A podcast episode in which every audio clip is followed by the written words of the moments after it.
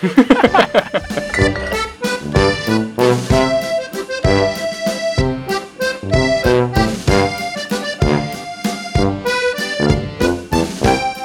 привет! Пожалуйста, уберите детей от своего приемника подкастов, потому что сейчас мы будем говорить про пиво. Привет, это подкаст «Пивные дилетанты», его ведущие Артем Хвостунов. Это я и Виктор Кроп. Это я.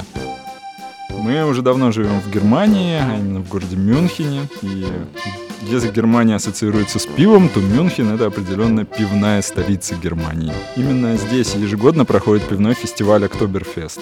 Мы любим пиво, местное мюнхенское и не только, и хотим за кружкой пива рассказать вам о жизни в Германии, местных обычаях, привычках и тех особенностях, которые не очевидны и о которых не говорят, но которые могут быть полезны, даже если вы приедете сюда просто как турист. Пиво – неотъемлемая часть образа немцев и немецкой культуры, и в каждом эпизоде мы будем пробовать новый сорт пива, от классических до современных, обсуждать традиции, актуальные события, происходящие в Германии. Бываем в Бергартене, в пивоварне, и, конечно же, на главном пивном фестивале мира – Октоберфесте.